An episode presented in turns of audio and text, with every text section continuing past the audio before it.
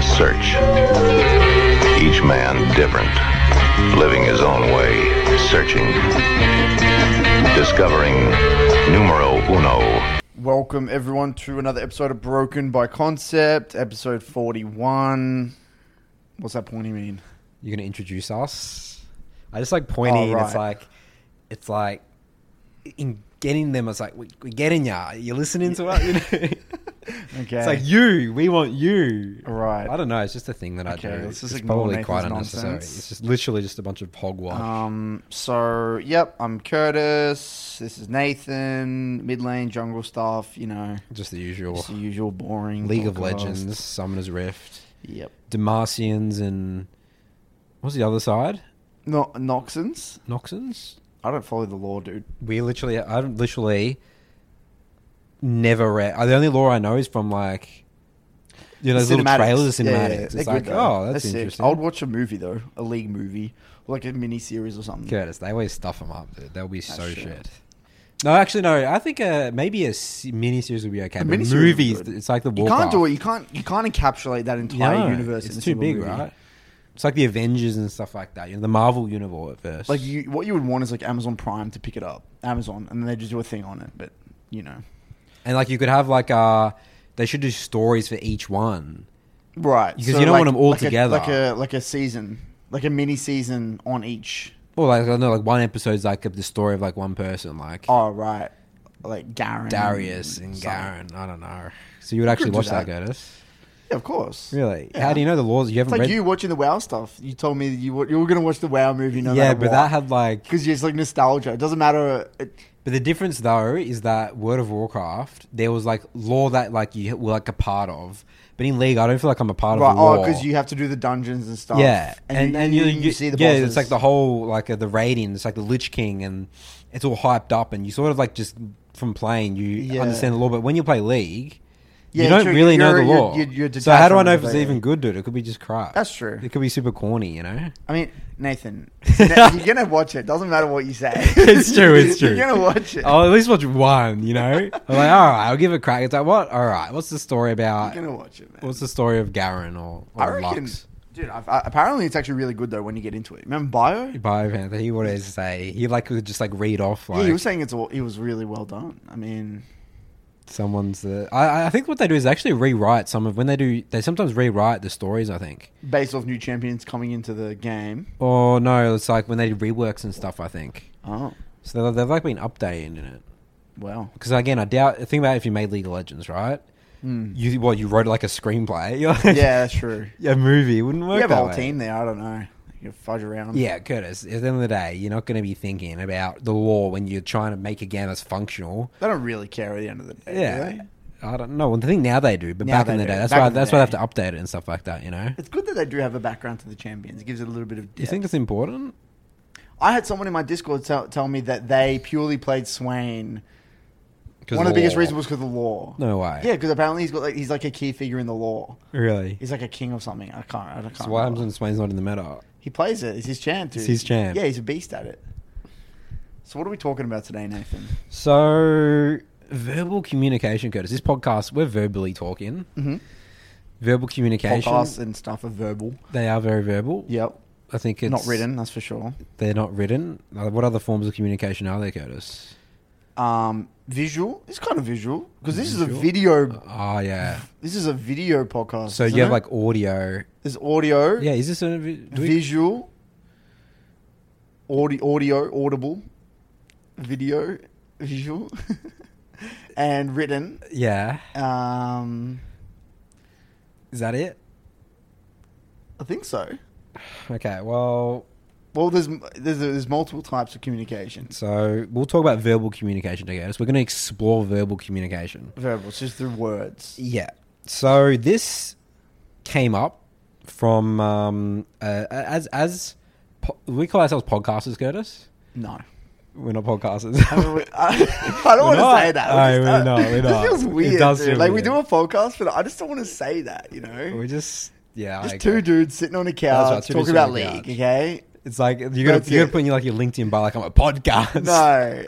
Okay. All right. So, but we're podcast enthusiasts. I would say so. So there's one podcast that you actually introduced me to. Yeah, so there's a guy called Eric Weinstein, and I've been following him for a few years now. Yeah. I think I got him. How'd you find him? I think I got onto him in 2018.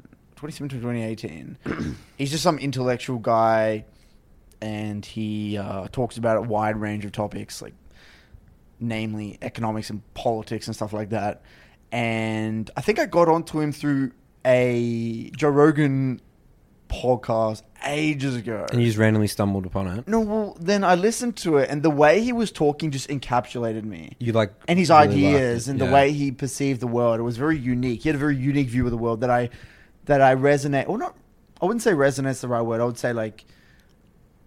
I respected the nuance and the detail he would go into when he covered a topic, which was very rare, I found. You didn't see that much? Yeah, I didn't see that much. And so I then followed him religiously. I watched all of his stuff, and then he was involved in that whole, IDW thing. He was talking on heaps of shows with Jordan Peterson and stuff like that.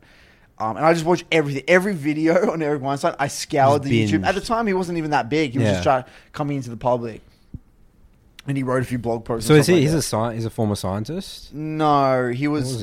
So he actually was studying physics, and at the time I don't want to go too deep on him. We'll have him on the podcast. Yeah, he would never come here, dude. Gaming, dude. League of Legends. You want to come on a League of Legends podcast to discuss world issues? But anyway, he was like, he was going to go down the physics path, but then he disagreed with what they were at the time. The physics department. Yeah, they're all obsessed with what's that phenomenon? The string theory. Mm. And like, he didn't want to go down that road because he thought it was a dead end. Mm. And he talks about why that's okay. I don't want to go into that. So he went through mathematics and went down. He was a mathematician, and then he combined like his understanding of maths with economics, and then worked for Peter Thiel in his hedge fund. Is it Thiel Capital? No, I don't know. Some famous silicon investor. Yes, Facebook. Yeah. And so anyway, he works with Peter Thiel at a hedge fund.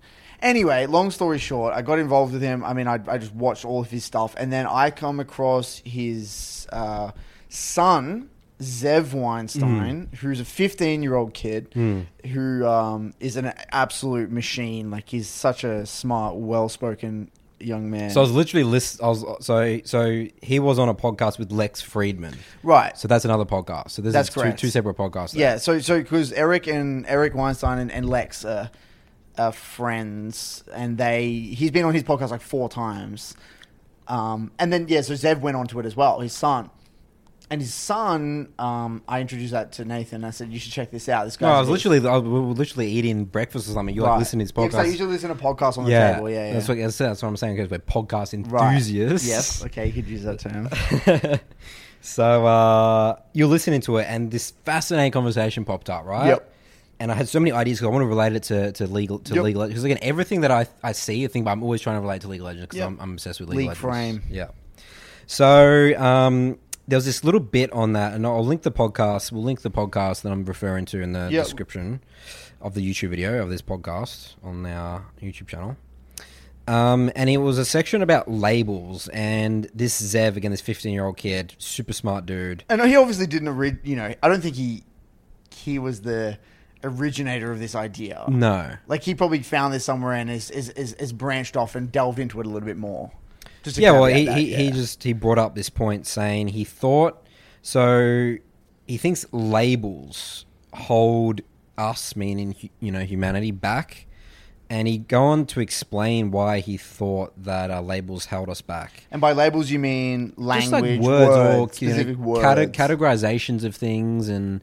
Loaded terms, I guess. Just words, just like having a label or something. Like, right. This person is you are X. A that or... Yeah. This. Or this situation is this or, Right. And he was just talking about the importance. He said... Many people underestimate the extent to which language and communication really impacts and shapes the ideas and thoughts which are being communicated. And he was talking about just the danger of accepting imperfect labels and the danger of categorizing people or even thoughts to like a, you know, label of a, you know, category. It's like, again, this is this thought, this person's in this category, you know? That's correct. And I was just trying to think about League, right? So what are some of the labels we talk about in League? And he was also as well in the podcast as well, he talked a little bit about the evolution of language, and I never thought about this, you know? It's like he brought it up, I was like, oh, it's so fascinating. Like he was talking about how humans by design we're verbal. Like that's it wasn't like writing was invented. We invented writing, whereas through sounds and facial, you know, facial gestures and stuff like that, and hands and movement, and mainly just our sounds we make. It's inherently human because we've evolved that over the course of tens of thousands, millions of years, whatever it is. That's so it's us. Like that's used to that form of communication. That's the only way we work together. That's right. It's like writing is somewhat, you know, it's still been around for a long time, but in comparison to like actual sounds and verbal communication, whether it's just grunts or, you know, whatever it is, we're still a form of verbal communication. And we create like all these languages, you know, from all these countries and stuff like that. Well, the way that came up was that he was saying that could be a reason why podcasts now more than ever are a more... popular form of medium for ingesting information rather than reading. Yeah. Right? Because you want to sit down and read a book. But it's still a part of who we are, but it's not as, for the average person, it's not as easy. It's just not as comfortable to read a book than it is to actually listen to a podcast. Because humans aren't designed really to do that. That's right. Well, that's probably one of the reasons anyway. There's probably a bunch of other things like attention spans and stuff like that as well. So yeah, from that I was just thinking, okay, what are some labels that we use in League of Legends? And we've talked a little bit about the podcast before. It's like there's a lot of, I mean, so you gotta like sort of take it lighthearted, but I also want to talk a little bit about some of the dangers of some of these terms we use. You should move the mic closer in the League community and like Twitch culture and Twitch chat and all that sort of stuff. We've actually touched on this briefly. I remember in one of the earlier podcasts. That was more about memes. No, we actually did touch on one when it came back to communication. Okay, and we spoke about loaded terms. Mm-hmm. And you remember we're in Dire Wolves. I cannot remember. Okay, so one of the things we did touch on was when we used to work with Jono in communication in Dire Wolves, we would have a term such as whether it was "I'm strong." And what does "I'm strong" mean specifically? If we're going to break that down, because two people could interpret that different ways. A jungler might hear "I'm strong," which they automatically assume they're going to get pressure off every single wave. Auto win a fight. Or we always win the fight no matter what. Versus "I'm strong" might even mean, I don't actually get pushed necessarily, but if a fight were to happen in the river, I could get there and would be good. So you got it. We started to get into the details. What does that mean? And Jono specifically started to really get into the nitty gritty there in terms of breaking down what these terms meant because it was causing us trouble within the game. That's one thing we did touch on, which is somewhat related to this in a way. You know, there's loaded terms, these terms that we think mean one thing, but to someone else might mean something else, which is kind of in the same vein. But so I guess the question that we want to explore is. Is the language we're using like devolving or like it's super interesting. I actually came across a, I don't know, randomly recommended. There was this interview, again, I'll link this in the description, called Amazing Real 1950s Interview with Lifelong Masked Criminal. And the top comment was, I wish we still talked like this. It's 12,000 views. If you listen to the way they talk, it feels like a different species, man, compared to the way we talk about today. And I did some quick research for this, right? So the way that I'd researched this, again, going into the League of Legends community, I went on a couple of Twitch streamers, like, you know, the big ones. I think I looked at Night Blue stream and Tarzan stream, and I just looked at the Twitch chat, right? And this is some of the terms that you see, especially in League of Legends. Intin, that guy's an inter, running it down. Sag, I don't even know what half of these mean, by the way. No. I'm out of touch with this because I feel like a boomer here. Yeah. You know, Pepega, Five Head, Monka S, cringe. This game's unplayable. It's more of like a term. Literally, quote, this was, someone typed this out. Poggies, your teammates are actual doggies. Right? I was like, because again, from this frame, looking at this, I'm like, it's just crazy, right? Like, someone typed that out. GG, go next, FF. And I was just like, just reading this. I was like, okay. Like, again, you don't want to be like, okay, you got to talk like this all the time. Yeah, it's like, no, you know, it's lighthearted and stuff like that. Yeah. But is it getting to, are we devolving? Because he talks about as well on the podcast how... Zev, how he talks about how words impact ideas and thoughts. Right. The way, yeah. And we again, touched on this when it came back to the NA problem. And we're talking about how it's the language you use surrounding a topic which influences the way you construct ideas or the quality of ideas or the things that will come to your mind. Right, so imagine I'm trying to explain a topic to you through those words. Mm. Well, you said there's no nuance. There's no detail. You said you literally talk to some of your coaching clients or like in your community who are like 15 and they talk like this normally. That's verbally. That's not Twitch chat anymore. So is it leaking? It leaks in out. It's leaking into all aspects of our lives. What's going on? Let's break this down into potentially. Let's talk about let's explore the topic of. First of all, are words and terms impacting our way of viewing specific areas or topics or ideas? Viewing the world. But then we should go even deeper and say, okay, is it a vocabulary problem specifically? Like, do these people literally just do not have the vocabulary? Or is it because they are seeing these things, they're choosing not to use these other words that are in their vocabulary and just kind of join in on the fun and join in on the Twitch memes. Or maybe you could view it as this is like a poison that's, you know, that's slowly seeping its way into one system and that overtakes and deletes all of these other things that were once previously within the way you would conduct a sentence, which is interesting. I mean, I'm not sure there. But look, let's just speak from experience here. Okay. I would say that I have a vocabulary problem. Yeah. There are topics in which I would wish I could speak about better. And by better, I mean more nuanced and to help someone understand a concept more effectively. And because I have these inadequacies with my language, I'm terrible. I've always been bad at English. I didn't read enough books growing up. I don't read enough now.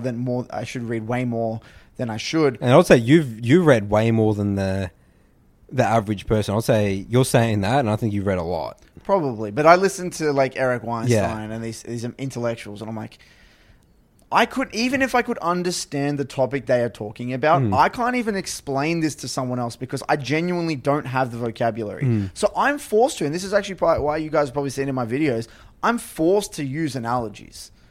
I'm forced to use analogies all the time. Well, I do think analogies are a great way of communicating things. Yeah. But I also think that isn't the reason I default to them. So you feel like that's the only way you can do it? Well, for me, because I just don't have the vocabulary. I can't explain concepts in a way that's effective that people can kind of really understand. I have to use analogies. I'm defaulting to them. Rather than I have all these options. I could explain it using my vocabulary. I don't have that option, actually. I'm actually just defaulting to analogies because that's the only way I can do it. And I've noticed it within my coaching, especially. There's times where I'll use the same terms. And yes, you know, that can be good in some ways, but I think I am largely at a dead end. And I do need to expand my vocabulary. Because, look, League is a game of nuance. League is a game where obviously you have the fundamentals and these core concepts. But the way you apply these concepts to differing situations. It's different every time. And even now, I have to just use the same boring words every time. I have to say, this needs to be optimized. This needs to be done. You could like do like a differently. Just basic words. I can't explain anything in a nuanced way. Yeah. Yeah, I'm tapped out. It's like they have like a bingo board, my like community. They like make a bingo because I say the same things all the time. You know? I mean, it's good to have, I would say, key messages. And we know this, that's right? True. Coaches do have key messages. Yeah, more key messages. But there is a difference between having key messages and not being able to use anything else. You know? So, I mean, so that's one thing. And then I have also seen the effects right now. I'm not going to say everyone, but there are definitely people that I've seen in the community I struggle to talk with because of their the Twitch culture, and whether it's from Twitch or League or gaming in general, YouTube videos, social media. Whereas it's probably coming from a combination of places. Mm. And also now, no one reads books anymore. Mm. Right? And also in terms of the actual verbal communication happens a lot less nowadays. And let's say again, this 1950s interview that I've referenced, because maybe they can talk like that because they didn't have phones where they just texted.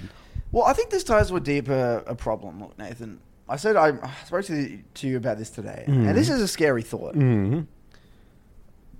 I am worried that we don't have the ability to have many meaningful conversations anymore. We've been so fortunate that we've lived together for now. This is like the fourth year, right? 2017, 18, 19, 20. Man. Holy crap, it's like 5 years. Yeah. So it's been a very long time. Yeah.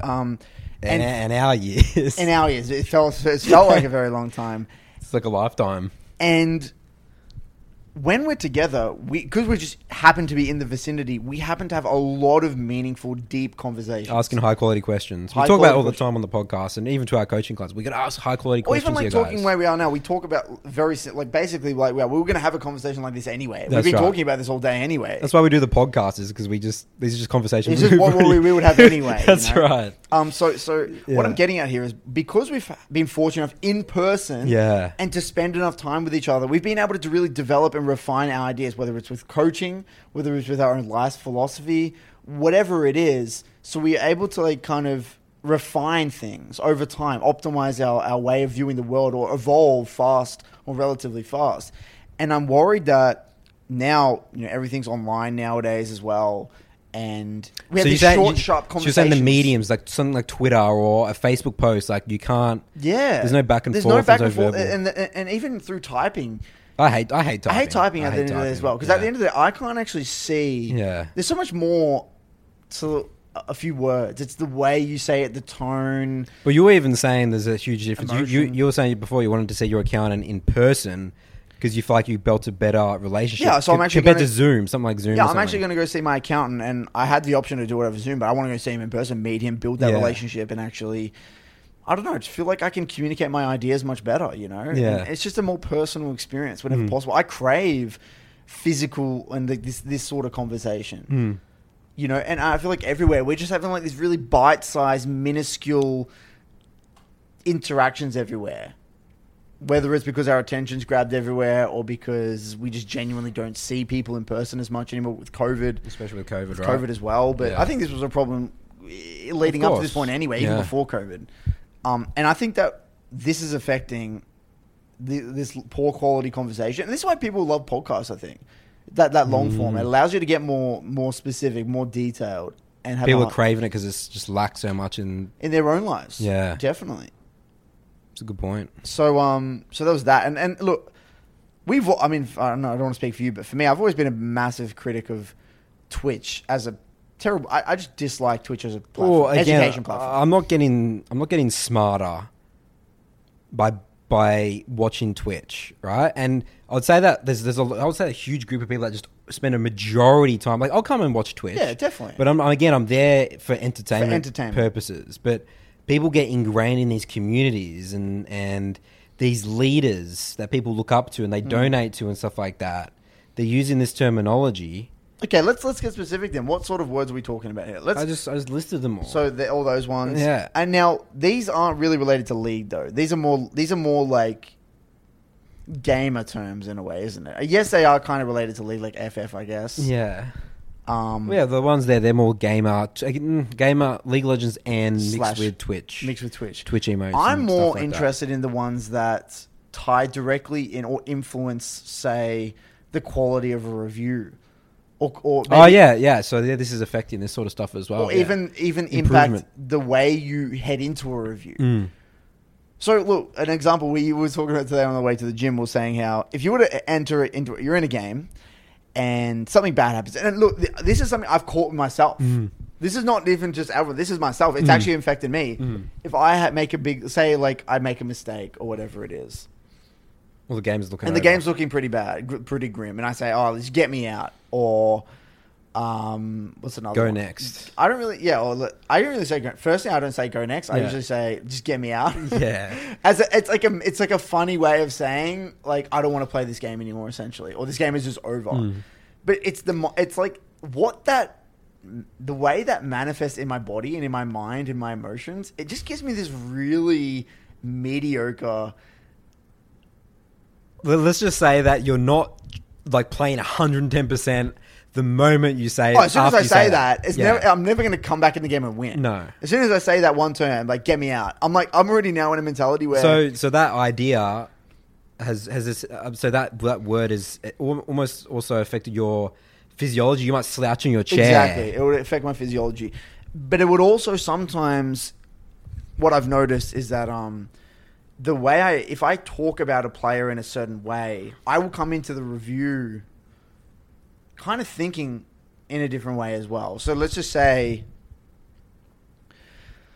whatever it was, you know, you've got someone say I'm streaming even. Let's bring it back to that. I was streaming on my Discord. Well, yeah, and you maybe mentioned that this person was making the game difficult for you. Yeah, or someone says that guy's inting, that guy's running it down or something like that. Even when I go into the review, that will be on the back of your. That's on the back of my mind. Yeah. That's influencing the way I actually look at that review. It is, and that's the scary thing. This is what my main point, I want to get across here is that, look, it's very difficult to call yourself out and understand how this is going to manifest in your own life, but you will see it in your friends.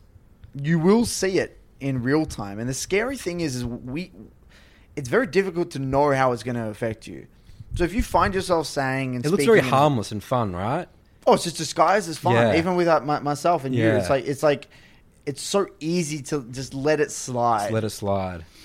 And look, I think there is a fine line though between having fun and a comedic way. There is a comedic value to it in a way. But at the end of the day, it comes down to... I think it's just too far extreme now. Right. It's just gone to the extreme. It's blended in together. It's blended in with our language. It's literally... I would say that these terms... It's part of the vocabulary of the younger generation, you know, like us. Okay, so let's say you wanted to... You wanted to get across the point that the game was looking very grim.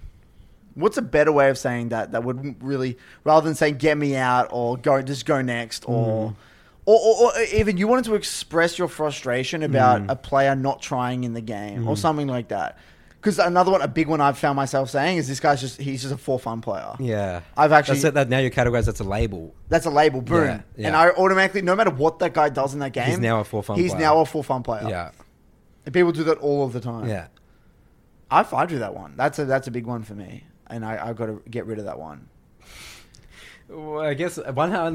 What's a better way of saying that? Like, so is it the disappointing? Maybe that's one. That's I've used that sometimes.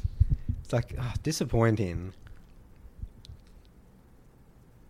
What do you reckon? What's another one? What's another way you can say it? Dude, maybe do you even need to not say it? Maybe we're giving people words ammunition for things that they don't even need to express. Yeah. Because at the end of the day, all of this is just venting. It's a form of venting, isn't it? One thing that really helps me when I'm behind is how do I make this game as difficult as possible for the enemy team to win? That's a great way of framing it. And again, think about, I'm just like switched on at that point because I'm like, you're going to win this game. Now look what you just said right there. Yeah. How do I make this game as difficult as possible for the enemy to win? Yeah. Notice how powerful that is, and what series of events that may put in motion comparatively to get me out of this game or my top isn't to get me out. Imagine how powerful that actually is. That's words. That's just a sentence. That's a sentence. And that's at the end of the day, the premise of what is next. When I tell people in the LOL stage, say, what's next? What's the next objective? What's the next objective? Or what am I doing next? What's the win con? Yeah. Regardless of what you say there, it's not even about the words. What's that going to set in motion? And that will override what you just said before, the intent teammate. That's right. That doesn't matter at that point. It doesn't matter anymore. Because that's just a variable. That's just one variable that you have to consider. You just accept it. And then it's like, okay, next objective. So essentially these words have probably been created. If you think about the people who've created them. Like they've been spawned out of thin air from people who've just been wanting to figure out a way to jab at others and make fun of a situation and not take responsibility. In a way, we're saying create excuses for their excuses. It's a way of it's a simultaneously a way of venting / not take responsibility / just literally queue up again and go into another game. That's essentially what it is. Go next. If you break that down, essentially it means get me out of this one. Give up. Hurry, just give up. Lose the game as fast as possible so I can click that queue up button again. And it's not even let's get into the review. Yeah. It's literally just like queue up again and then try again. Yeah, you know, it's actually a very toxic message you're spreading. It is. It looks harmless on the surface. It looks fun. What was the other one you say? Go next, or what's the other one? Go next and get me out. Yeah, get me out. That's it's the same thing, isn't it? Yeah, that's like a meme between us, isn't it? Get me out. Yeah, I don't know where that's from. It's from something in Dire Wolves. I don't think that's a common one in the community. That's like a new one. Right. Again, but now we're giving people more. I mean, I'm laughing thinking about it. I don't know why it's funny. I think it's just like past experiences. There's definitely some things that spring to mind. Yeah, there is. We can't talk about it. No, we can't. Yeah, I mean that's what makes a meme funny in a way, isn't it? It's not the meme. It's not like what it is. It's the context behind it, right? That makes it funny.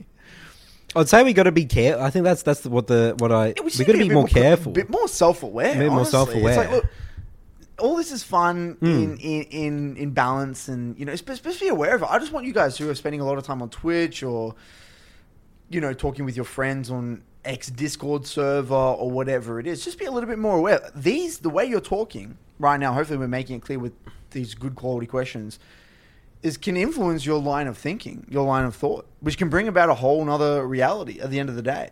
A lot of like those successful people in life, they always talk about in their industry, they always say asking good quality questions was a way of them getting to where they were. Just asking good quality questions.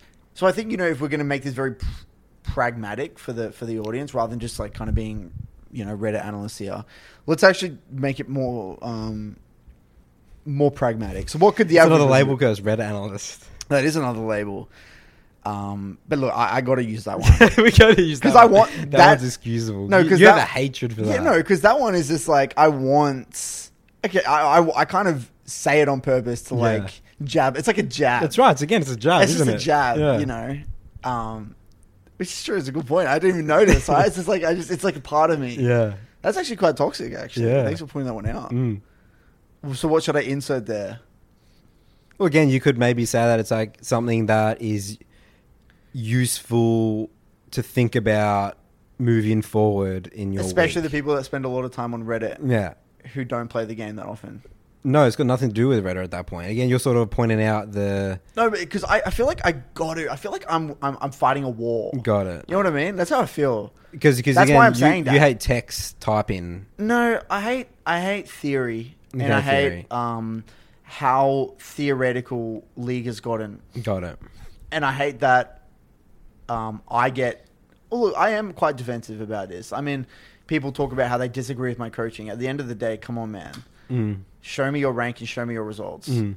Show me the people that use what you say. Show me what results they get. Mm. Like, I don't care at the end of the day how smart I might sound like an idiot coaching, but if I get results and I use the stuff I talk about and get results myself, at the end of the day, that's all that matters. Mm. Results counter everything else. There's no talking to show the action words. Like, I can't stand it when, like, you know, like, because this is, I feel like I'm it's like a war that I got to fight. Got it.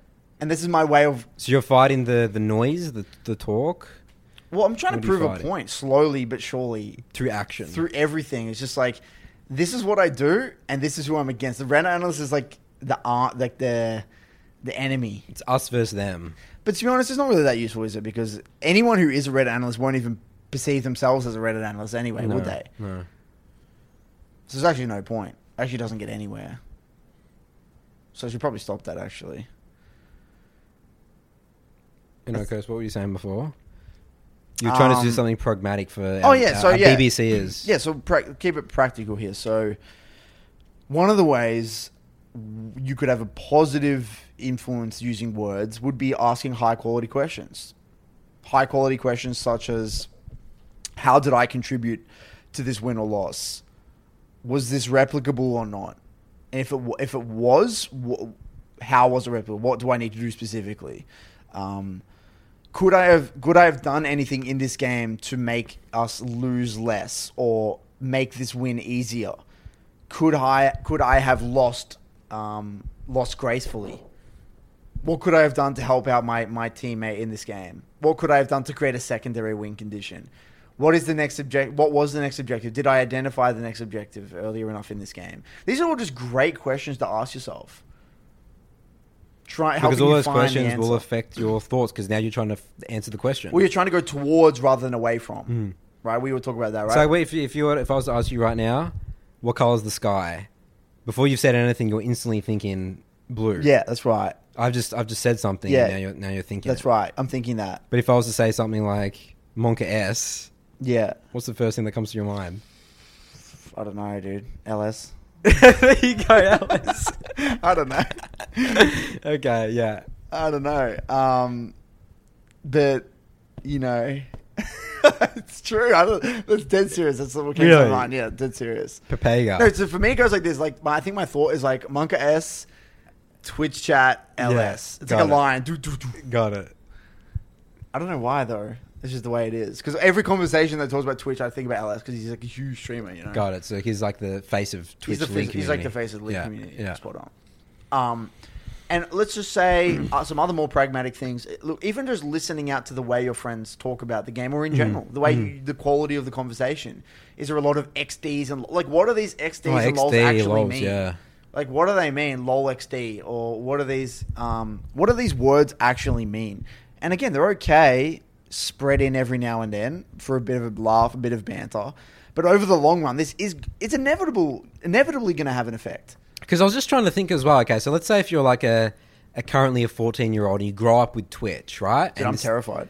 Okay, so what happens? Are they 25 and they suddenly a mature adult and they instantly change the vocabulary? That's not how it works, right? You can't. You just don't have the vocabulary. Yeah. You got to read. And that's what you're saying. You find your vocabulary struggling in at the moment.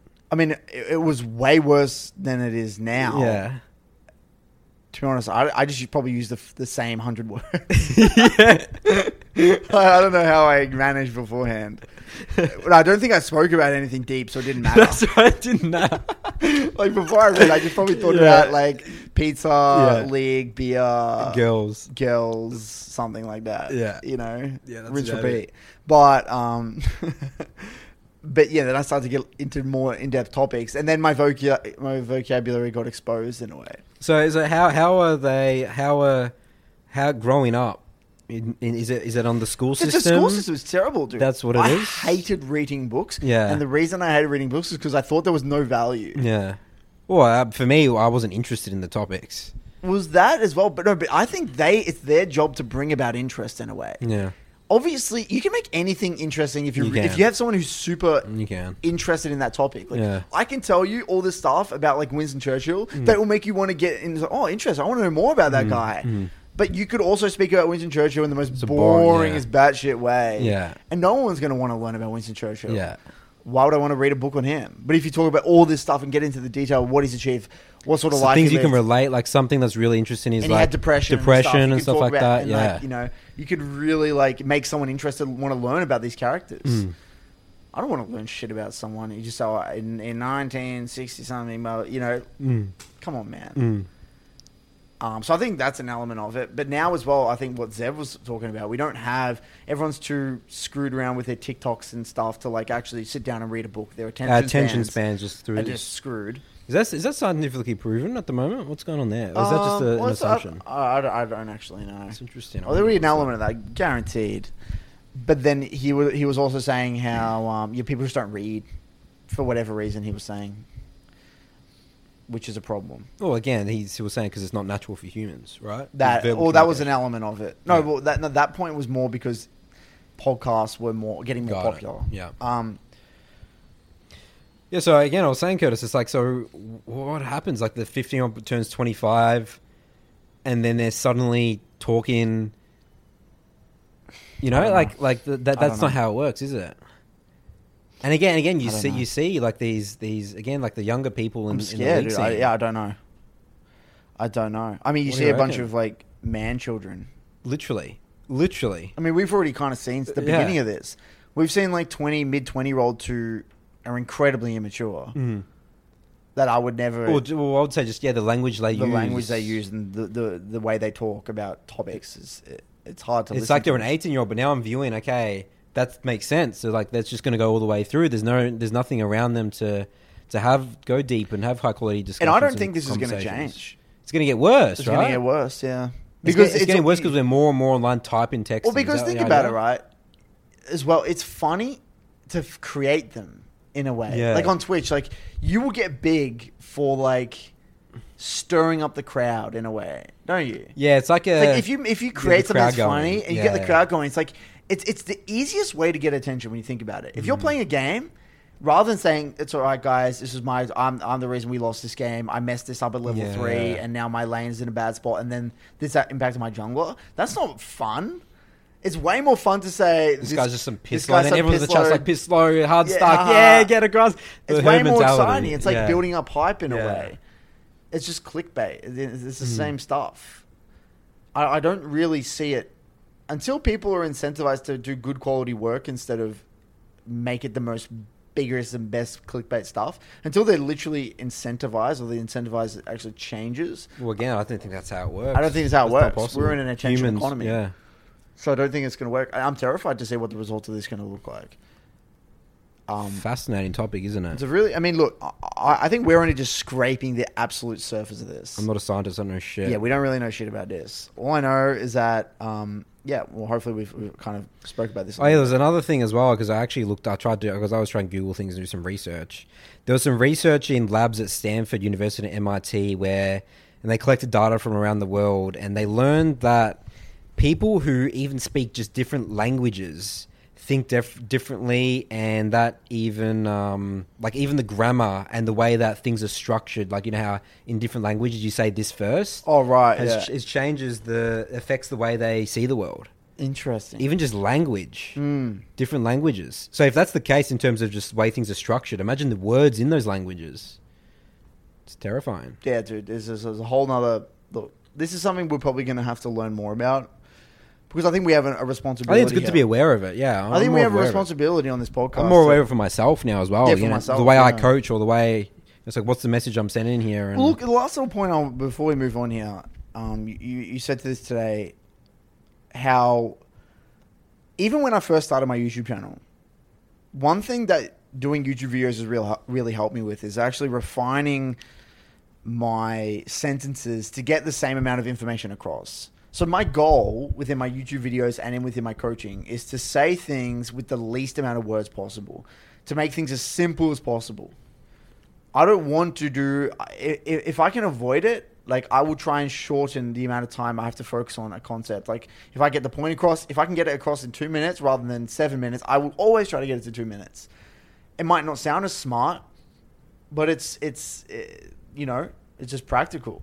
But nowadays, I think with coaching across the board, where there's a lot of coaches who actually try to make things more complicated than it sounds because they don't actually really understand what's going on. So what YouTube videos has done with me, it's actually allowed me to realize, because I look back on them, I watch my old videos, I'm like, holy shit, Curtis, it took you 10 minutes to explain this concept that now would take 3 minutes, tops. Mm. Just because... I obviously didn't understand it well enough, or I didn't have the analogies, or I didn't have the vocabulary, or just straight up understanding of the topic to be able to explain it in that way. Practice. I think it's a really good thing for YouTube. Like, even if, again, you don't have to have an audience. It's like video diaries and stuff like that. Just speaking your thoughts is just different from thinking them. You get better at it. You do, yeah. And that's one thing I think that the podcast, I mean, I think the way we speak in the podcast now compared to when we started is... I actually haven't gone back to watch. I haven't watched either. But I feel like maybe it's because we're more comfortable and stuff like that. Maybe that's... Could be a lot of other reasons. But I think it's really good just to articulate thoughts verbally more so than just thinking it. Like, I feel like if I was just sit there and just think things for 10 years and not speak, I would incredibly struggle to articulate that verbally. Yeah, of course. Well, actually, this leads me to a topic, Nathan. This wasn't really on the agenda, but I feel like... Oh, here we go. I have to talk about this. Curtis is going off the rails. Yeah. Coaching making... This kind of ties into the topic, the negative one. Okay. Coaching making players worse. Okay. Now, this is a dangerous topic to talk about. Yeah. Why do you say yeah? Yeah, because I mean, I have made some players worse. Look, I had this brought up once. Mm. I get asked a lot. I'll be brutally honest here. I get asked a lot for recommendations for other coaches, for other roles. Do you recommend an 80 carry coach, top, support? You know, outside of mid and me, or even you're booked out, do you recommend another mid lane coach? I genuinely cannot recommend another coach. The only other one that I do recommend for mid is actually Vega V2. I think he does some good stuff. And he actually gets results for people. Not to say that I'm not saying he has the most amazing coaching stuff, but he definitely gets results. He knows what he's talking about. And isn't that amazing? That's amazing, isn't it? Yes, but I what else do you want? Yeah, but I think that his actual from a coaching perspective could be much better. Like he has the knowledge, got it, and he has in terms of articulating things. He gets results, but I definitely see him get results for higher reload players. I haven't seen him get because he predominantly does higher reload clients, but I think he would actually struggle more with the lower elo clients. Say getting someone from gold to platinum or platinum to diamond, he would be way better at getting someone from like diamond 4 to diamond 1 or master to like grandmaster or whatever it is. Just purely because he's probably not the most traditionally sound coach, but he has insane knowledge of the game, you know. And I respect him. So anyway, outside of that, which leads me to a point, I struggle to recommend coaches because I'm terrified. And it could easily be seen from an egotistical standpoint saying, Curtis, you know, and this is why I don't even say it. When someone asks me to recommend a coach, I literally don't say why I can't recommend it. I'll just say, I don't know any. I know plenty of coaches. I just don't recommend them. But he isn't saying I don't know. Isn't that a reason? That's like if you say, why, who do you recommend? No one. That's sort of saying why, because you think you're better than everyone else. Exactly. So I can't say that. I mean, I can't say that I recommend no one. Yeah. So I say another reason. I'll just say, I don't know anyone. You know what I mean? Oh, so you mean you don't know. Yeah, I was saying don't know. Okay, I thought you meant like there's no one else. No. So I can't say that. That's what I really mean. Okay, though. Sorry, yeah. I don't want to recommend to anyone because I don't want that on my conscience saying that I've given this player, I've recommended him to someone else because that player could genuinely get worse. I fear that a lot of coaches will make players worse. I'm scared. I'm terrified of that. Now, look. Again, this is going to sound incredibly egotistical, but I want to break this down and what I mean by making a player worse. I think a player can get worse through overcomplicating the game. And I've seen, I'm not saying any names here, but I've seen coaching done. I've done a bit of research and like looking at other coaching sessions. I've seen stuff that, well, first of all, stuff's just overcomplicated. Talking 10, 15 minutes about stuff that we should literally take a few minutes.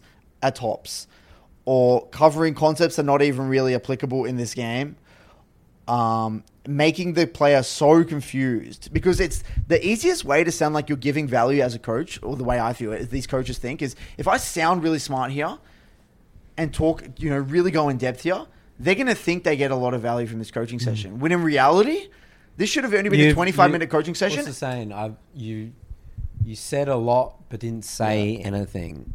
You said, what's that term? It's like you talk a lot, but there's a lot of words. You talk a lot. No, you said a lot. You talk a lot, but you didn't say much. Yeah, it's like that. You talk a lot, but you didn't say much. That's why, again, my coaching, I try to keep my coaching sessions to minimum, you know, 25, 30 minutes tops. I try to. I'm getting better. I'm shortening it. Because that's where I believe the most value is. It's in that first... Well, it's like I try to pinpoint the specifics or the details that... Look, I had a VOD today, for example, with an Ari player. This Ari was 6-0 or something heading into mid-game. Well, there was a Victor or an Ari that was 6-0 heading into mid-game. But the way they got the kills were not replicable whatsoever. And they asked him towards the end of the review, I'm like, look, do you get in lane that often? Head in lane. And he's like, no, I actually struggle with my lane. I'm like, that makes so much sense. You got to head this VOD, but the way you got these kills was not replicable whatsoever. So if he doesn't get those kills, he's stuck in lane and then he's not doing anything. And because he wasn't buying refillables, he was like overstaying in lane on low resources. He wasn't timing the enemy flash. If you play R and you don't time the enemy flash, it's so hard to replicate getting kills. You got to trade your ult for flash, and then you kill the next rotation of your ult. That's how Ari works. So like, there's a lot of this stuff that like, great. you might get lucky if your games get kills, but I don't want to talk about how you translate your lead in this game because the chances you're going to be able to execute upon that are so slim. So I'm scared if another mid coach were to look at this, right? Another coach in general, because no one does positional coaching. They'll say, great, they'll go into that, and then they'll go into all this mid to late game stuff, rotations and lane assignments and stuff. I didn't even go past 15 minutes in the VOD. I think I stopped the VOD at like 14 minutes or something like that. So I'm terrified there's a whole overcomplicating nature. Then I'll say the second thing is I see straight misinformation being spread. Misinformation. That's a big statement, Curtis. Because if this is why I'm such a big advocate for positional coaches. Because I will only say stuff based off it working. Like, I've seen this done, or like I've done it myself, and I know this works. Because I've played mid lane for, it's 10 years. I've been a mid laner myself at the pro level and constantly challenge every season with mid laner, basically the last 7 seasons. And I play now only mid lane. I coach only mid lane. So I know all the matchups. I could no way tell you how to play a top lane matchup or a jungle scenario or an 80 carry or something. I can't give you that information. So they can say stuff or theories or hypotheses about a way a matchup should be played. But a lot of the time, it's just wrong. It's like, if you play that way against me, I will dominate you, type thing. I've seen that stuff all the time. Oh, really? Oh, so you've literally seen misinformation. Oh, so if you're saying if that person did what this coach said... It won't work. Interesting. I've seen that way too many times. Yeah. And I've also seen as well which is going to be a big topic we're going to talk about today, is getting absolutely destroyed confidence-wise. Negative reinforcement, negative coaching. Yeah. That's what I've done to some of my players. So, look, I'm not going to say go out there and don't get coaching from anyone. That's ridiculous. But just be a little bit careful. I'm sure that there is value you can get from coaching sessions in other roles and things like that. But what I would look for is this person currently a high elo player? What results have they gotten for people in the past? For how many players? And, get into that sort of stuff. And take things with a grain of salt. Don't take everything for Bible. Like, what they say is 100% what it is going to be. Come in with a critical mind as well, to a certain extent. So, I'm terrified, Nathan. You're always scared, dude. You just must have nightmares all the time. What's going on? Dude, Nathan, I've made it pretty clear that I'm not optimistic about... You're shivering in your boots all the time about everything. It's like, I'm terrified, Nathan. I'm terrified. Nathan, I'm terrified. Okay, yeah, you're right. Because what aspect of the league in general is like, am I optimistic about? I am excited. What am I optimistic and excited about so far? What have we been optimistic and positive about? Yeah, there's not much is there. I think it's a good game. I think Riot Made Games made a good game. That's true, and I think it will be around for a long time. Yeah. That's what I'm optimistic about. I think the game has potential. Yeah. That's about it. I'm optimistic about it being used as a tool for personal development. Yeah, well, that's what we do. And I'm optimistic about esports in the long run. Yeah. Just not now. That's about it. Yeah. And then there's a whole lot of negatives. Yeah, the negatives have severely outweigh. So far, anyway. Or the ones we choose to hone in on. Yeah. I mean, do you want to weigh in on that, what I just said, or not? Like, I mean, I can't really comment. I've seen very little coaching stuff. I just focus on the fundamentals, Curtis. I just simplify the game. I just do what works for me. So I play. This is what I do. I play League of Legends. And then I have a couple of champs that I play. I don't say that I know how to play Rengar, but I still could apply the jungle fundamentals to say if I'm coaching a Rengar player.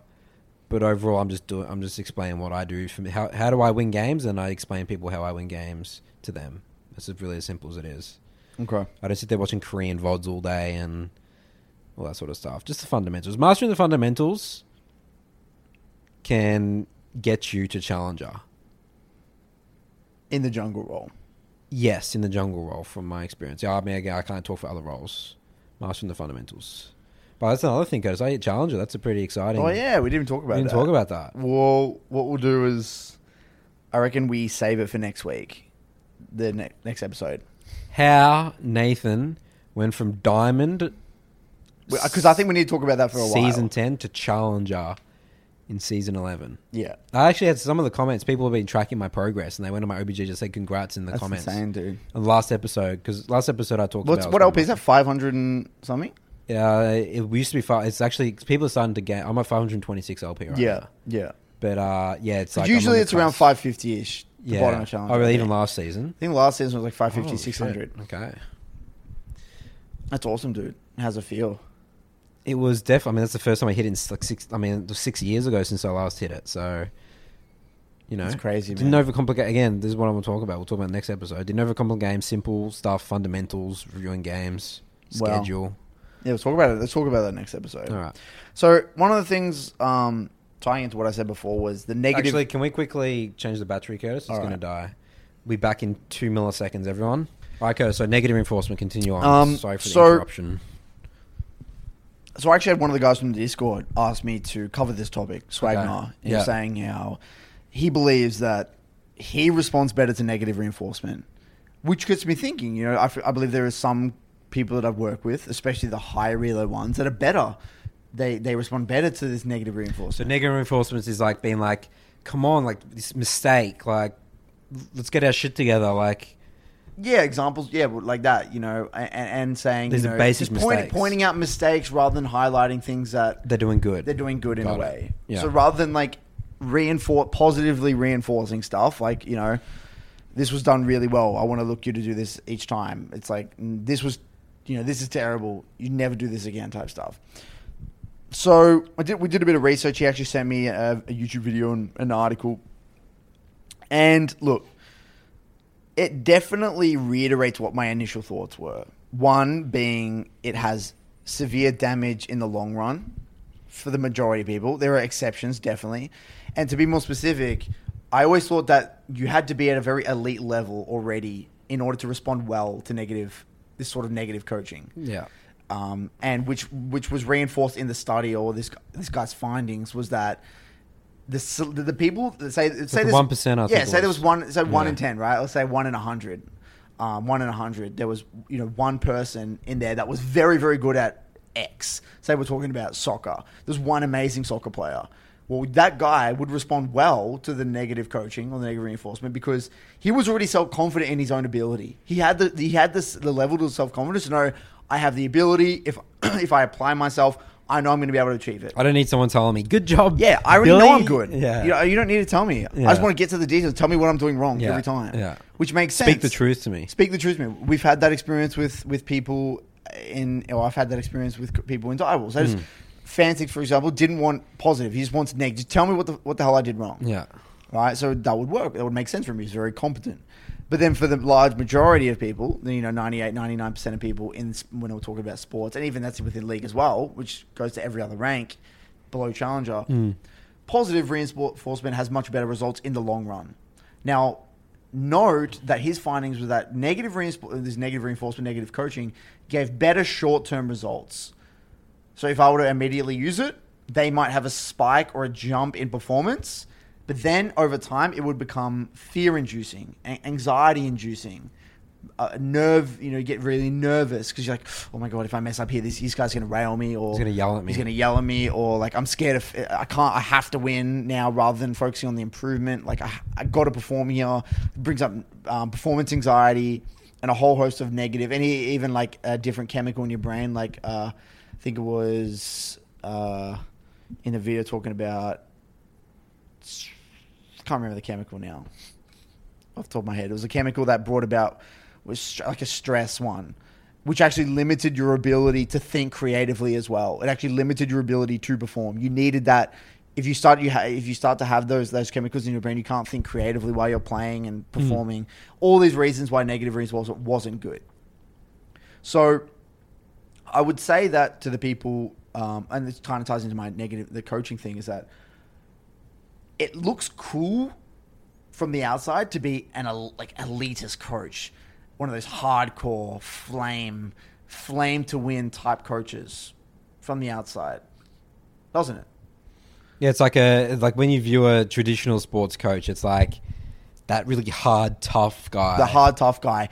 Look how I'm giving this guy what he needs to hear. You know, I'm telling you, I'm abusing you for you in a way, or it's in a way, it looks cool. It makes you sound really competent. The coach sounds really competent, makes you sound, put you up here and them down there. It's a way of like, I guess, widening that gap between the player or the client and the coach.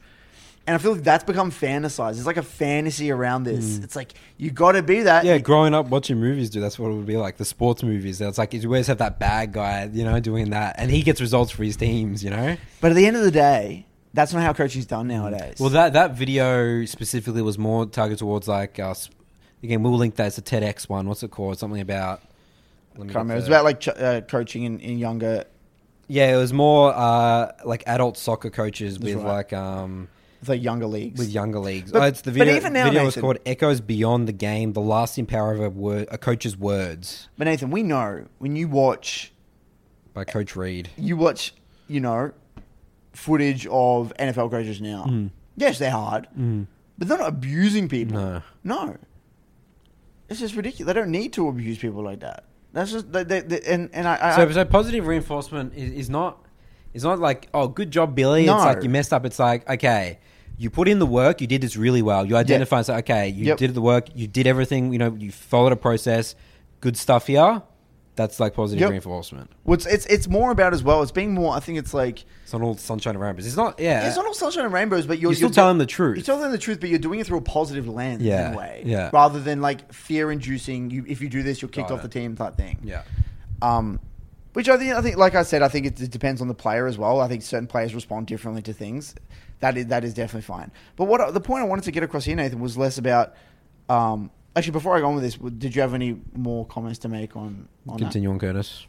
So, I hate... Going back to those terms, you know, talking about language. I can't stand the term elitist. You hate the word elitist. That's a term that gets thrown around. A label. It's a label. That gets thrown around. A dangerous label. Yeah. Now, at the moment, you would see that term saying elitist is a good... It's like a said in a positive way. Mm-hmm. Or like coach or players, they want an elitist coach, or that guy's an elitist player, or he's a elitist. It's like a very... Essentially, so what it means, if you want to break it down. Very competent, like they... Perfection, mistakes. Attention to detail, no mistakes. You know, not afraid to flame someone when they're wrong. No bullshit. Like that's that. It's like this whole. It's kind of in a positive way. It's like cool. You know, I want to be an elitist. Yeah. Hey Billy, I'd say, what do you want to be when you grow up, Jimmy? I want to be an elitist. That's right. There's an element of that, whether they want to say that or not, but there is. Yeah. Because in the league community, that's like a cool way of like. Oh, it's cool. People, it's cool, right? Bar, people respect you more if I say things really confidently and I say things in an aggressive, negative way. People have to listen to me because I can't be wrong, right? If I say it this way, I just can't be wrong. So, I think it's bullshit. I think what elitist actually means is I don't use the word that I'm using off camera. What labels? Well, essentially what that means is I think they're insecure about their ability. I think they have poor communication skills.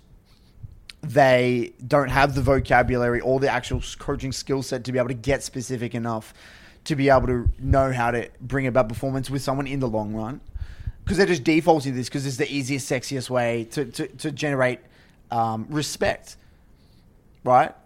And I would say that also this is just a socially inept dick at the end of the day.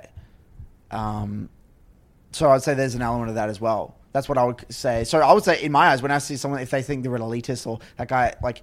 No, that guy's a dick. Or that guy's... I would say that's a negative thing in my mind. I don't want...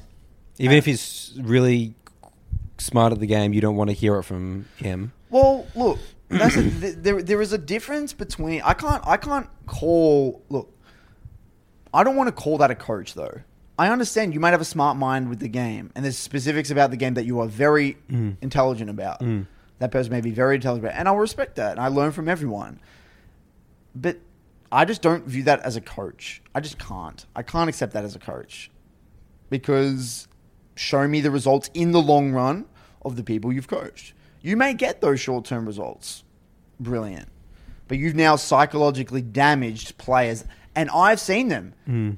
I've done this myself. I have done that negative style of coaching, that elitist style of coaching. That's what I did. That fear-inducing style of coaching. I've done that at the pro level. I've damaged players. Destroy their confidence. I've ruined people's careers. I've done that.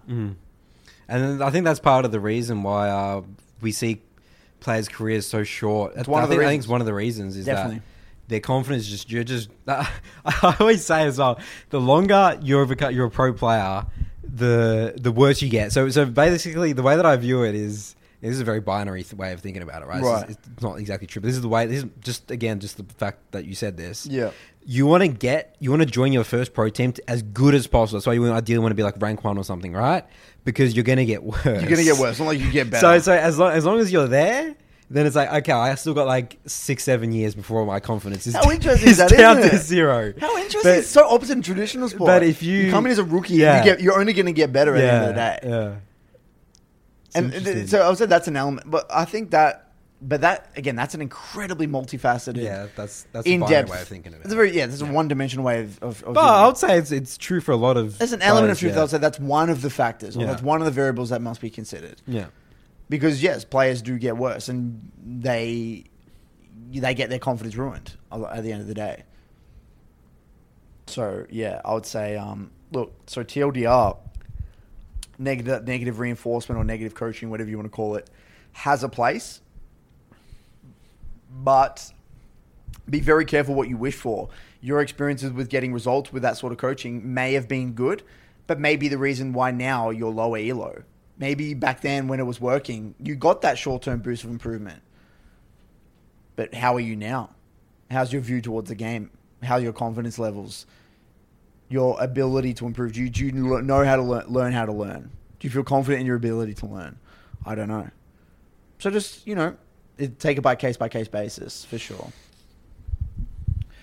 Did you want to touch on that last topic as well today? I think we should jump into questions here, Curtis.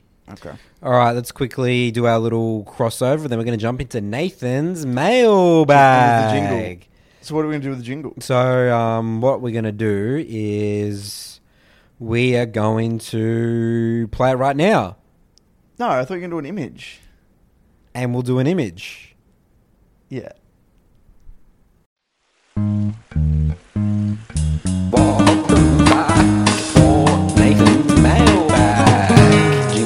Jingle song.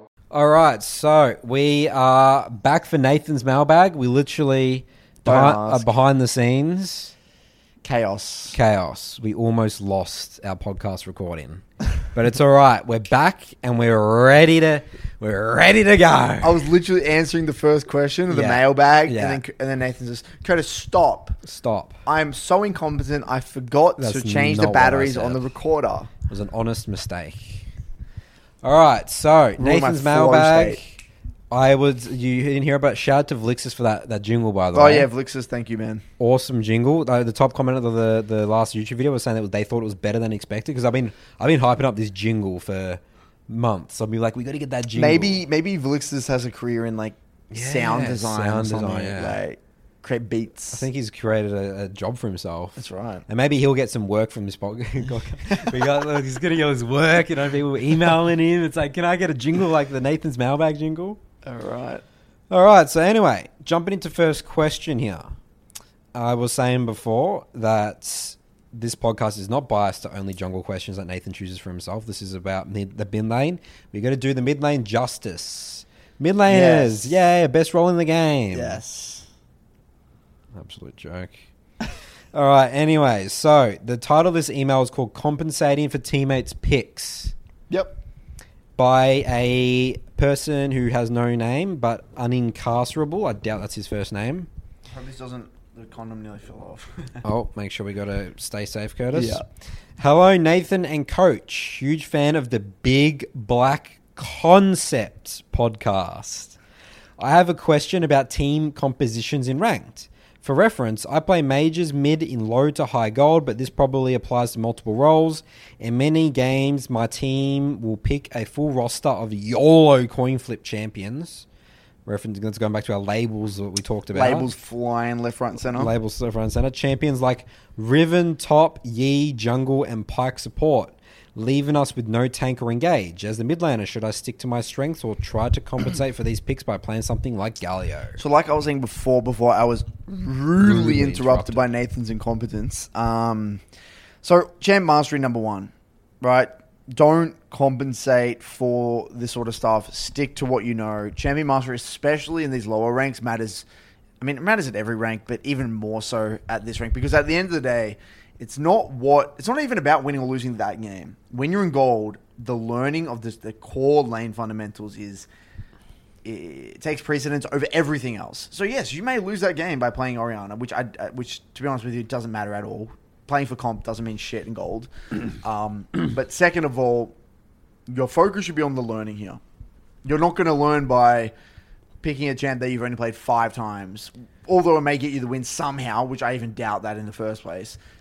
It's just not worth it. So champ mastery number 1. This actually led me on to something else I was going to talk about here as I was reading through this question. I actually had, because I was saying how in higher elos, I said that's maybe in Grandmaster Plus, people might start to pick for comp because people are so good at the game by then they can start to pick for comp a little bit more. But then I started to remember a conversation I had with Healer in the Discord the other night, and we're talking about how champion mastery still matters the most all the way up until even the top of Challenger. Now, if you think about two of the types of players that are... Actually, let's actually keep it even more simple. What's the difference between Faker in Korean solo queue versus the average mid laner, high elo mid laner in Korea? So let's just say we got a guy who plays at 1,000 LP bracket in Korean solo queue. That guy is likely, if you look at his profile, they only play 2, sometimes max 3 champions to that high level. Okay, that's usually what those players have. So they might play those 3 champs with like a 90% competency or 95% competency because they're maybe borderline one tricks on or whatever it is. Conversely, Faker, he can play 35 mid laners or 30 mid laners, whatever, 25 mid laners to that level, or very very close. If not, probably not that same level, but very close, which is what makes him special. So I believe this tied into the thing what I believe talent was. I believe talent. When it comes to League, one of the big, there's probably a lot of aspects to it, but one of the things I think, a huge one, is ability to learn or play a wide variety of champions. That may be broken down into multiple subsets of skills, whether it's like a memory thing or some form of retention or free flow state. I don't know what it is, but that is what I believe talent is. The difference between the average pro player and the average high elo challenger player isn't really their ability to play the champion. It's their ability to play multiple champions. A pro has to play so many different champions throughout an entire year. They have to adapt to changing metas all of the time. They have to pick up new champions on a week's notice. Boom, boom, boom. That's the sort of thing that happens. So what I'm saying here is that even all the way up into Challenger, champion mastery takes precedence. Unless you're like a really naturally talented player, it's always going to apply. So, stick with champion mastery and stick to what you know, man. Even if it's a bit of a weird comp. If you're good enough on a champion, you can easily win those games. Easily. Go back to the fundamentals. Leaning, identifying key threats, identifying how you need to play fights, who are your win conditions, how to comp... Because Orianna can still play Peel. Orianna doesn't play dive all the time. She can still play Peel. You can Peel your Yi in a way. Play front to back. Wait for someone else to engage first. You can play follow-up with a pike, allow your pike to go in, then you shockwave after, following up on the chain CC. There's ways to play around it. When we get merchandise, Curtis, for BBC, Broken by Concept, we're going to get these stickers saying, I support Champion Mastery. No. And you can buy them, and then you can peel it off and slap it on your T-shirt, and you walk around saying, I support Champion Mastery. Champion Mastery would be a good thing to have on a T-shirt, though. Yeah, Champion Mastery on a T-shirt. Yeah. You know, like those little... presidential pins, like the circle things, like you pin. All right. I support Champion Mastery, or I'm behind Champion Mastery. Right. That's what we should get. There's definitely some creative things we can get going eventually. BBC merchandise, stay tuned. I'm trying to think about what we can do. We can do some cool stuff. We got so many key messages of the podcast, Curtis. And we can have like one where it has like review your games. Someone just like... Let's get into the review. Oh, no. It's like someone sees you at the gym. Block of 3 only. I remember Block of 3. Blocks of 3. Oh, God. I love that, dude. That's awesome. I can't wait for the merchandise. Hopefully everyone gets behind it, All right. So, I think that's a good question. I have nothing more to say. Curtis is the mid lane expert. And Champion Mastery, I love it. I just love Champion Mastery. It gets me excited every time I think about it. Range indicators. This is from Alex. Hello, guys. I love the content. It's very relatable I have noticed at the end of some of your podcasts, you answer some user questions. I was wondering what you guys think of range indicators. Yes, we do, Alex, answer questions. It's called Nathan's Mailbag. If you want to email in your question, send it to us at brokenbyconceptshow@gmail.com. Range indicators. I have peaked master 150 LP. And I guess I'm just wondering if this is something that could be holding me back. Again, referring to, you know, I wouldn't say getting the 150 LP is holding back, as the range indicators. I've always played with range indicators, and I have a feeling I might have been able to get away with it since my main has always been Orianna, where her W and R are on instant cast anyways. I've picked up Kiana this season, but I still feel like I can play her fast enough with the range indicator on. Thoughts on this? Well, I know Dopa still uses range indicators for Q and on Twister Fate and Orianna. So do you use Orianna? Really, never. You don't? No. It's a personal. Everything's smart cast for me. But I look, my personal. This is what I think. Well, objectively, this is true. Is there you want to minimize the amount of inputs you have to do. So if you have to click twice, right, if you have to see the indicator, then do it. The only reason you should be doing that is to increase your accuracy, which for Twisted Fate kind of matters because, like, you want to kind of see where your cards are going to go. Like, you actually see Dopa when he does it. He'll, like, aim it, and then you'll make sure that the angled one is also going to hit something else. Like, he'll actually, like, use it to aim. But that's a unique case. I think every other champion, you should be so good at it, know the ranges perfectly, that you don't need to put in two inputs. It should be the one input, which is to cast. But abilities that are very difficult to aim have a very weird cast animation. For example, Victor E or Rumble Ultimate or Syndra W, those sorts of things where you got to do two anyway. You might as well take it off and use the indicator anyway, the range, because otherwise it's too janky. It's weird. So I recommend, it's just preference at the end of the day, but that's highly unlikely the reason why you're stuck at master. Yeah, that's definitely not the reason. Yeah, I only use Q indicator for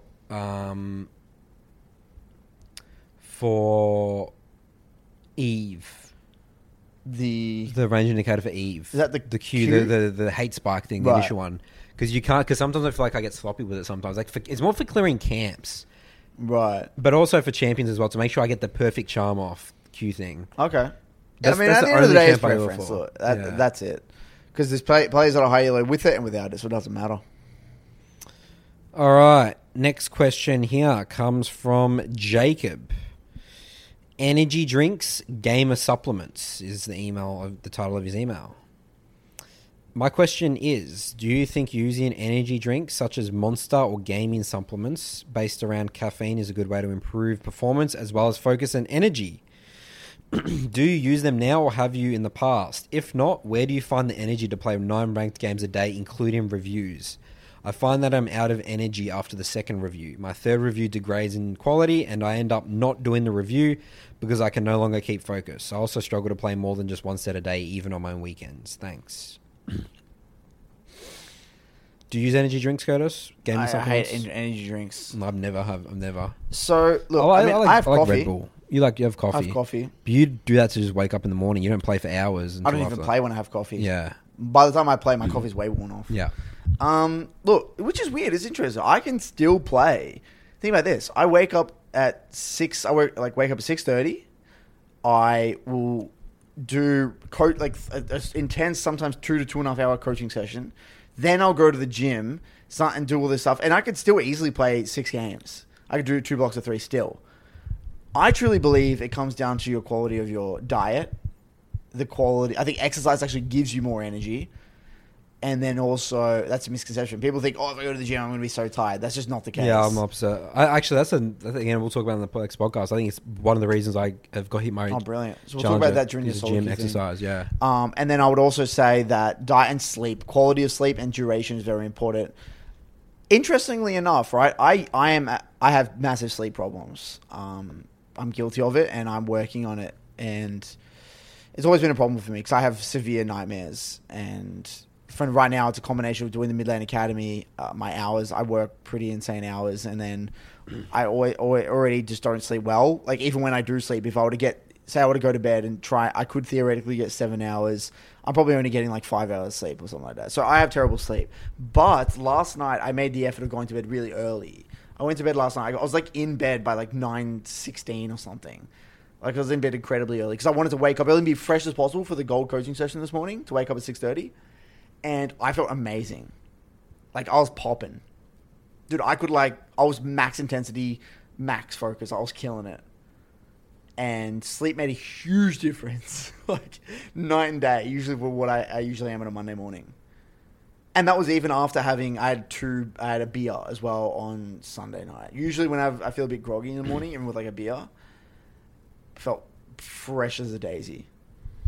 So sleep, I would say, yeah, man, your biggest problem is whether it's an exercise problem, a sleep problem, a diet problem, something going on there. You do not need energy drinks and gaming supplements. That's definitely, I would say, Jacob, that's not normal. The fact that you struggle to play more than one game block. I've had that a few people on my Discord about. Really? This is a common problem.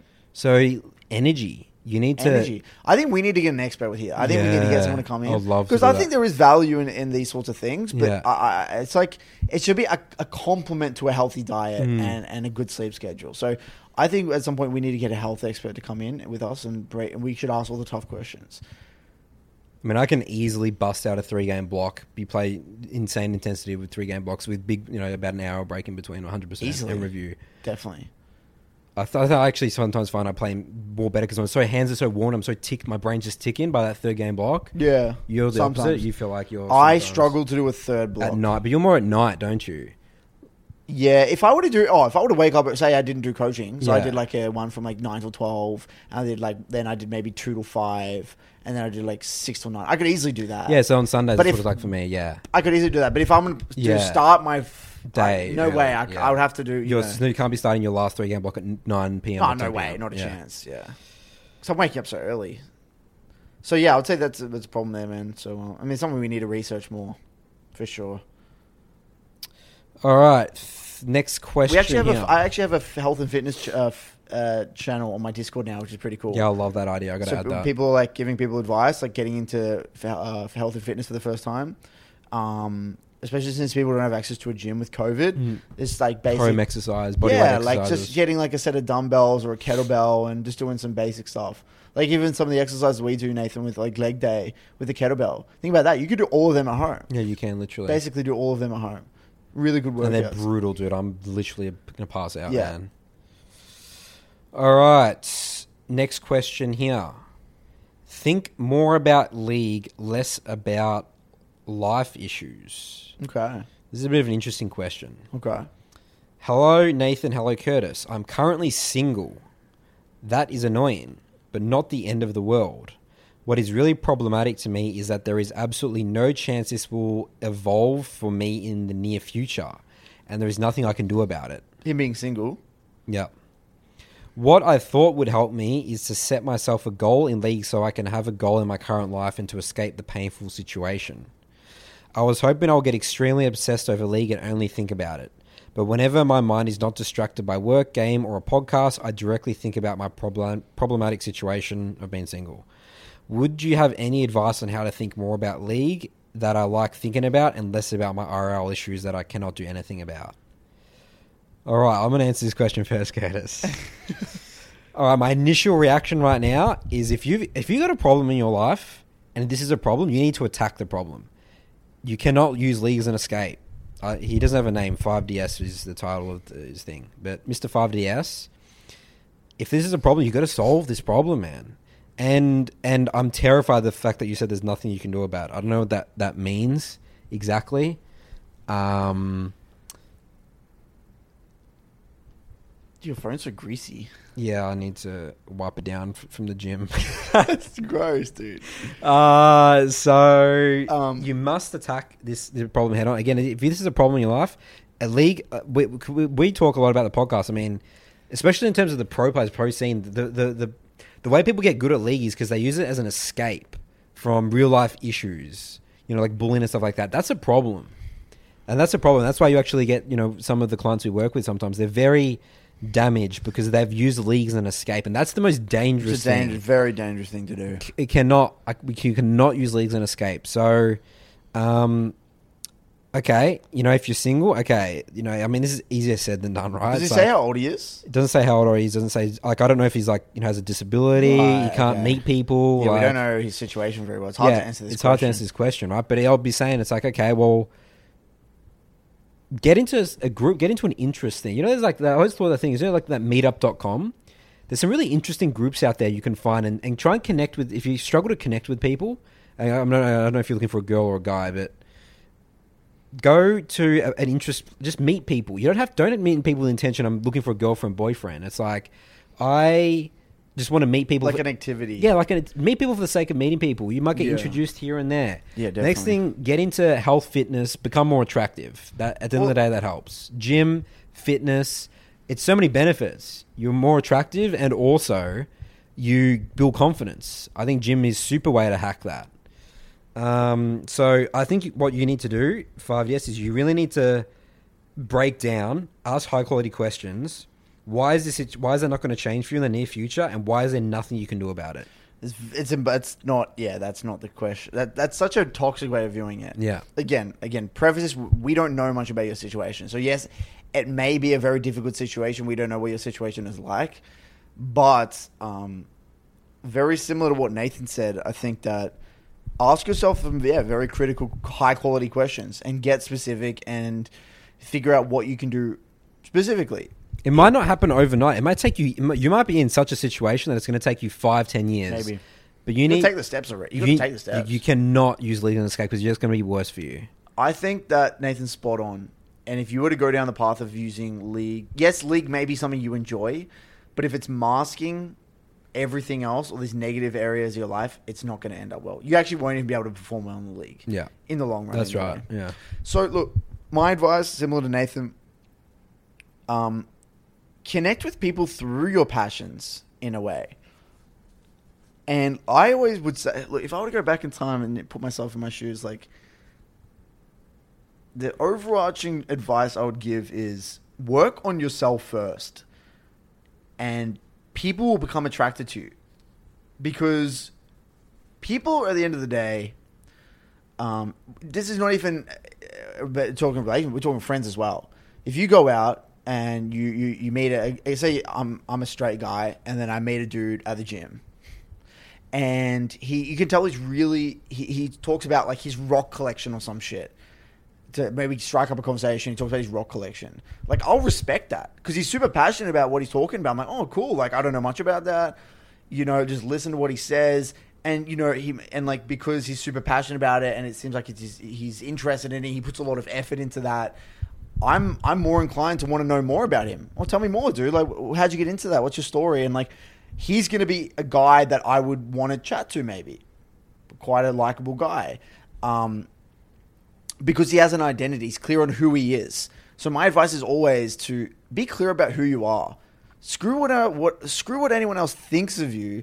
Be very clear on who you are and all in on those things. If you're really into cars or you're really into computers or whatever it is, go to events and figure out ways to meet people in those areas like Nathan said, whether it's a university club, whether it's an event nearby, a museum, or there's like a meetup at a thing, or there's like some event at a...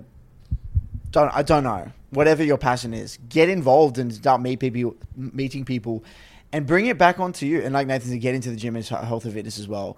That will be overwhelming. Get a PT. If you don't have a friend that can go with you, get a PT. Straight up. Yeah, they'll instantly push you, teach you all the ropes. They'll teach you the ropes. They'll teach you all the basics. Yeah. And get you on a routine. Boom. You just got to go there. Just go and then there. Once you understand things, you're fine. Yep. My girlfriend works at a gym, and the number one thing she says, she gets people sign up who've never like gone to the gym before. Yeah, they just need a PT. The first thing they say is like, "Look, I'm just overwhelmed." Yeah, boom, get a PT. And these had people that now have never gone to the gym before. Gym junkies. Now they're just killing it. They've been going for ages. Yeah, just because they get a PT and they teach them the ropes and they get obsessed. So yeah, that'd be my advice. Hopefully that helps. Don't run away from your problems. Attack them, no matter how comfortable. It's a good piece of advice, man. All right. So that's pretty much it for the questions. But I just want to highlight something. I made a community post about Summoner Squid that emailed us. You might have seen it. There's got 93 likes on the post and comments. And I captioned the community post saying, 29 full-time job, wife, house responsibilities. What is your excuse? So the email is, Nathan and Curtis, I'm a huge fan of the show and watch all your content. Just today I reached master tier. After being hard stuck diamond for 7 years, I initially got to diamond one trick in fiddlesticks with a locked camera.